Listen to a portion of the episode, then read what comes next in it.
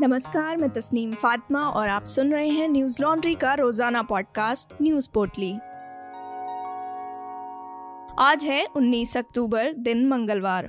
मौसम विभाग ने उत्तराखंड के कई इलाकों में भारी बारिश की चेतावनी दी है, जिसके बाद प्रशासन अलर्ट पर है। साथ ही चार धाम यात्रा रोक दी गई है। एहतियात के तौर पर स्कूल और कॉलेज भी बंद कर दिए गए हैं।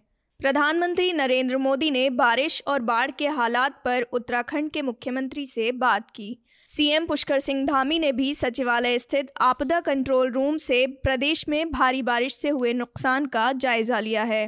साथ ही यहां आने वाले पर्यटकों के लिए दिशा निर्देश जारी कर दिए गए हैं। निर्देश है कि वे घरों पर रहें और बेवजह यात्रा करने से बचें। पहाड़ों में हो रही बारिश के बाद कई नदियां उफान पर हैं। सोमवार को राज्य सरकार ने एक आपात बैठक की ताकि किसी भी परिस्थिति से अच्छे तरीके से निपटा जा सके। उत्तराखंड में कई जगहों पर लगातार हो रही बारिश से परेशानी बढ़ती जा रही है। वहीं रात भर हो रही मूसलाधार बारिश और भूस्खलन के बीच एसडीआरएफ की टीम ने 22 यात्रियों को बचाया। अब तक 3 नेपाली मजदूरों सहित 5 लोगों की मौत हो चुकी है, जबकि 12 लोगों के लापता और 2 लोगों के घायल होने की खबर है। नैनीताल में लगातार 24 घंटे से बारिश हो रही है, जिसके चलते नैनी झील का पानी इतना बढ़ गया है कि पानी मॉल रोड तक आ गया है। फिलहाल पानी कम हुआ है, लेकिन रास्ते बंद हैं।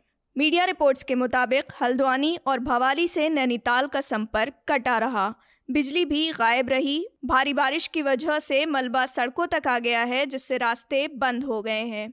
भारी बारिश के कारण नैनीताल, रानीखेत, अल्मोड़ा से हल्द्वानी और काठगोदाम तक के सभी राष्ट्रीय राजमार्ग अवरुद्ध हो गए हैं। ऋषिकेश में यात्री वाहनों को चंद्रभागा पुल, तपोवन, लक्ष्मण झूला और मुनि की रेती भद्रकाली के पास बैरियर लगाकर रोक दिया गया है। वहीं दूसरी ओर केरल में हो रही बारिश के कारण नदियों, तालाबों का जलस्तर बढ़ने के कारण 10 बांधों के लिए रेड अलर्ट जारी कर दिया गया है। खतरे को देखते हुए काकी डैम के 2 शटर खोल दिए गए हैं। वहीं आज सुबह 6 बजे एर्नाकुलम जिले में इदामलियार बांध के भी 2 गेट खोले गए। केरल के राजस्व मंत्री के राजन ने सोमवार को पत्तनमथिट्टा के कलेक्ट्रेट में समीक्षा बैठक की। हालात का आकलन करने के बाद मीडिया को बताया कि पंपा नदी का जलस्तर करीब 15 सेंटीमीटर बढ़ने के कारण सरकार ने काकी डैम को खोलकर करीब 200 क्यूमेक्स पानी छोड़ने का फैसला किया है। उन्होंने कहा कि ये फैसला डैम के जलस्तर के खतरे के निशान को पार करने और मौसम विभाग द्वारा 20 अक्टूबर को भारी बारिश के पूर्वानुमान को देखते हुए लिया गया है। उन्होंने कहा कि अभी डैम का पानी नहीं छोड़ा गया तो हालात और बिगड़ सकते हैं। हालात को देखते हुए अभी सबरीमाला में पूजा की अनुमति नहीं दी जा सकती। उल्लेखनीय है कि भगवान अय्यप्पा मंदिर में तुला पूजा के लिए इसे 16 अक्टूबर को ही खोला गया था। बता दें कि केरल में बाढ़ और भूस्खलन में अब तक 38 लोगों की मौत हो चुकी है, जबकि 90 घर पूरी तरह बर्बाद हो गए हैं। मौसम विभाग के मुताबिक बारिश का कहर अगले कुछ और दिनों तक जारी रहेगा और इसकी जद में उत्तर पूर्व के सभी राज्य, उत्तर भारत और दक्षिण भारत के अधिकांश राज्य रहेंगे। मौसम विभाग के वरिष्ठ विज्ञानी नरेश कुमार के अनुसार देश के कम से कम 20 राज्यों में अगले कुछ दिन तक भारी बारिश की आशंका बनी हुई है। पश्चिमी विक्षोभ के कारण दिल्ली और इससे सटे राज्यों में बारिश हो रही है। इस पश्चिमी विक्षोभ के कारण उत्तराखंड और पश्चिमी उत्तर प्रदेश में भारी बारिश होगी, जबकि बंगाल के कम दबाव के क्षेत्र का असर उत्तर पूर्व के राज्यों पर पड़ेगा।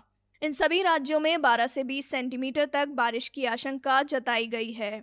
इन 3 मौसमी परिस्थितियों से अलग दक्षिण भारत में हो रही बारिश धीमी पड़ी है, लेकिन 20 अक्टूबर से वहां फिर पूर्वी हवाएं तेज होंगी, जिसके कारण केरल, कर्नाटक और तमिलनाडु में भी भारी बारिश हो सकती है। रणजीत सिंह हत्याकांड में सीबीआई की विशेष अदालत ने डेरा सच्चा सौदा के प्रमुख राम रहीम समेत 5 दोषियों को उम्र कैद की सजा सुनाई।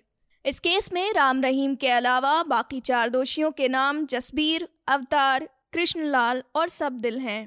पंचकुला में सीबीआई जज सुशील गर्ग ने राम रहीम पर 31 लाख रुपए का जुर्माना भी लगाया। बाकी 4 दोषियों पर 50-50 हज़ार रुपए का जुर्माना लगाया गया। राम रहीम को इससे पहले पत्रकार रामचंद्र छत्रपति हत्याकांड में भी उम्र कैद की सजा हो चुकी है। इसके अलावा दो साध्वियों के यौन शोषण मामले में भी राम रहीम को 10-10 साल की सजा दी जा चुकी है। डेरा प्रमुख राम रहीम के एडवोकेट अजय बर्मन ने कहा कि वो फैसले को हाई कोर्ट में चुनौती देंगे। अदालत का फैसला आने के बाद सीबीआई के वकील एचपीएस वर्मा ने स्पष्ट किया कि राम रहीम मरते दम तक जेल में ही रहेंगे। पहले उसे साध्वी यौन शोषण मामले में मिली 20 साल की सजा काटनी होगी। इसके बाद पत्रकार रामचंद्र छत्रपति की हत्या में कोर्ट से मिली उम्र कैद की सजा भुगतनी पड़ेगी। फिर रणजीत सिंह हत्याकांड की सजा भुगतनी होगी। उधर फैसला आने के बाद अदालत में मौजूद रणजीत सिंह के बेटे जक्सीर ने अदालत के फैसले पर संतुष्टि जताई। इससे पहले सोमवार को दोषी राम रहीम की पेशी वीडियो कॉन्फ्रेंसिंग के जरिए हुई, वहीं अन्य 4 दोषियों को पंचकुला कोर्ट लाया गया। सोमवार को फैसला आने से पहले पंचकुला जिला प्रशासन ने सुबह से ही पूरे शहर में धारा 144 लागू कर दी। पूरे पंचकुला में ITBP के जवानों के साथ पुलिसकर्मी भी तैनात रहे। शहर में आने वाले लोगों को पूरी तलाशी लेने के बाद ही आगे जाने की अनुमति दी गई। सीबीआई के वकीलों द्वारा फांसी की सजा देने की मांग की जा रही थी, जबकि वरिष्ठ वकील अजय बर्मन ने डेरा प्रमुख के सामाजिक कार्यों का हवाला देकर सजा सुनाने के दौरान नरमी बरतने की मांग की। स्वास्थ्य मंत्रालय के आंकड़ों के मुताबिक पिछले 24 घंटों में देश भर में कोरोना के 13,058 नए मामले सामने आए हैं। ये पिछले 231 दिनों में कोरोना के सबसे कम केस हैं। नए मामले रविवार की तुलना में 3% कम हैं, वहीं इस दौरान 164 लोगों की मौत हो गई।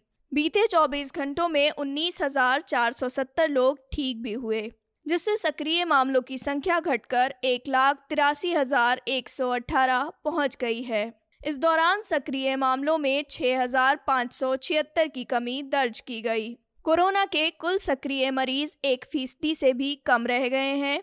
अब तक देश में इस महामारी से 3,34,58,801 लोग ठीक हो चुके हैं, वहीं 4,52,454 लोगों की मौत हो चुकी है। रिकवरी रेट की बात करें तो ये 98.14% पर पहुंच गया है, जो मार्च 2020 के बाद से सबसे ज़्यादा है। साप्ताहिक पॉजिटिविटी रेट 1.36% रह गया है। ये बीते 116 दिनों में सबसे कम है, जबकि दैनिक पॉजिटिविटी रेट 1.11% है, जो बीते 50 दिनों से 3% के नीचे बना हुआ है।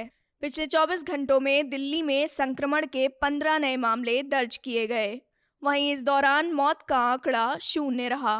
ये लगातार 8वां दिन है जब दिल्ली में कोरोना से एक भी मौत नहीं हुई। यहाँ कोरोना संक्रमण दर 0.03% हो गई है। वहीं वैक्सीन की बात करें तो बीते 24 घंटों में लोगों को 87,41,160 डोज वैक्सीन लगाई गई, जिससे वैक्सीनेशन का कुल आंकड़ा 98,67,69,411 पर पहुंच गया है। जम्मू एवं कश्मीर में बीते कुछ दिनों में चरमपंथियों ने 11 नागरिकों की हत्या कर दी। इस मामले की जांच अब राष्ट्रीय जांच एजेंसी यानी NIA करने जा रही है। केंद्रीय गृह मंत्रालय ने NIA को इन हत्याओं के पीछे की साजिश का पर्दाफाश करने का आदेश दिया है और अब NIA इससे जुड़े 4 केसों को जम्मू एवं कश्मीर पुलिस से अपने हाथ में ले लेगी। हत्याओं की आखिरी वारदात रविवार को हुई थी, जब बिहार से आए 3 मजदूरों को चरमपंथियों ने कुलगाम जिले में गोली मार दी, जिसमें 2 मजदूरों की मौत हो गई जबकि तीसरा घायल हो गया। इन हमलों के बाद पुलिस ने व्यापक अभियान चलाया। समूचे केंद्र शासित प्रदेश से लगभग 900 लोगों को अलगाववादियों से कथित रूप से संबंध होने के आरोप में हिरासत में लिया गया। वहीं दूसरी ओर सेना प्रमुख जनरल MM नरवड़े जम्मू पहुंच गए हैं। वे पूंछ के उन इलाकों के दौरे पर हैं जहां 10 अक्टूबर से आतंकियों के साथ मुठभेड़ जारी है। अब तक इस ऑपरेशन में सेना के 2 JCO समेत 7 जवान शहीद हो चुके हैं। एक लंबे अरसे के बाद जम्मू कश्मीर में आतंकवादियों के साथ होने वाली मुठभेड़ इतनी लंबी चली है। सुरक्षा बलों का कहना है कि ऊंची पहाड़ियों और घने जंगल होने की वजह से कार्रवाई में परेशानी हो रही है। साथ ही बारिश की वजह से चारों ओर धुंध हो गई है, जिस कारण ऑपरेशन में दिक्कत हो रही है। हालांकि आतंकवादियों को एक इलाके में घेर लिया गया है। सेना के पैरा कमांडो और हेलीकॉप्टर की मदद ऑपरेशन में ली जा रही है। साउथ कोरिया ने पनडुब्बी से बैलिस्टिक मिसाइल का सफल परीक्षण किया है। उत्तर कोरिया ने जवाबी कार्रवाई करते हुए एक बैलिस्टिक मिसाइल दागी जो समुद्र में जाकर गिरी। दक्षिण कोरियाई सेना ने आज ये जानकारी दी है। इस कार्रवाई से कोरियाई प्रायद्वीप में तनाव बढ़ गया है। दक्षिण कोरियाई सेना ने कहा कि नॉर्थ कोरिया की ये मिसाइल समुद्र में जाकर गिरी। उत्तर कोरिया पिछले कुछ दिनों से लगातार मिसाइल टेस्ट कर रहा है। समाचार एजेंसी एएफपी ने दक्षिण कोरियाई ज्वाइंट चीफ्स ऑफ स्टाफ के हवाले से बताया कि उत्तर कोरियाई प्रोजेक्टाइल को कोरियाई प्रायद्वीप में पूर्व में स्थित समुद्र में दागा गया था। इस बीच न्यूज एजेंसी रॉयटर्स ने जापान के तटरक्षक का हवाला देते हुए बताया कि उत्तर कोरिया ने एक संभावित मिसाइल दागी है। उत्तर कोरिया के नेता ने बीते दिनों एक बयान में कहा था कि कोरियाई प्रायद्वीप में तनाव की वजह अमेरिका है। वहीं अमेरिकी राजदूत ने दोनों देशों के बीच बातचीत पर बल दिया है। साउथ कोरिया का कहना है कि अज्ञात बैलिस्टिक मिसाइल को सिनपो से प्रक्षेपित किया गया, जिसको लेकर सेना अलर्ट पर है, लेकिन यह समुद्र में जाकर गिरी। साउथ कोरिया और अमेरिका की खुफिया एजेंसियां इस मिसाइल परीक्षण के बारे में और ज़्यादा तहकीकात करने में जुटी हैं।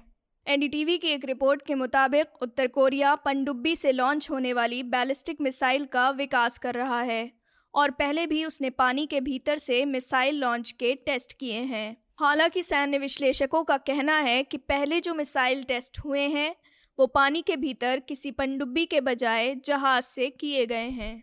उधर उत्तर कोरिया के कदमों को देखते हुए साउथ कोरिया भी अलर्ट हो गया है। उसने पिछले माह ही पनडुब्बी से मार करने वाली बैलिस्टिक मिसाइल का परीक्षण किया। इसके साथ ही वो उन चुनिंदा देशों में शामिल हो गया है जिसके पास सुपरसोनिक क्रूज मिसाइल है। उत्तर कोरिया के ताज़ा कदम के बाद दक्षिण कोरिया के राष्ट्रपति कार्यालय ने कहा कि वो राष्ट्रीय सुरक्षा परिषद की बैठक बुलाकर वर्तमान हालात पर चर्चा करेंगे। न्यूज लॉन्ड्री 100% विज्ञापन मुक्त प्लेटफॉर्म है, जिसका मतलब है कि हम किसी भी सरकार या कॉरपोरेट से विज्ञापन नहीं लेते। हम आपके समर्थन से चलते हैं। हम ऐसे ही स्वतंत्र होकर काम कर सकें, इसके लिए न्यूज लॉन्ड्री को सपोर्ट करते रहिए।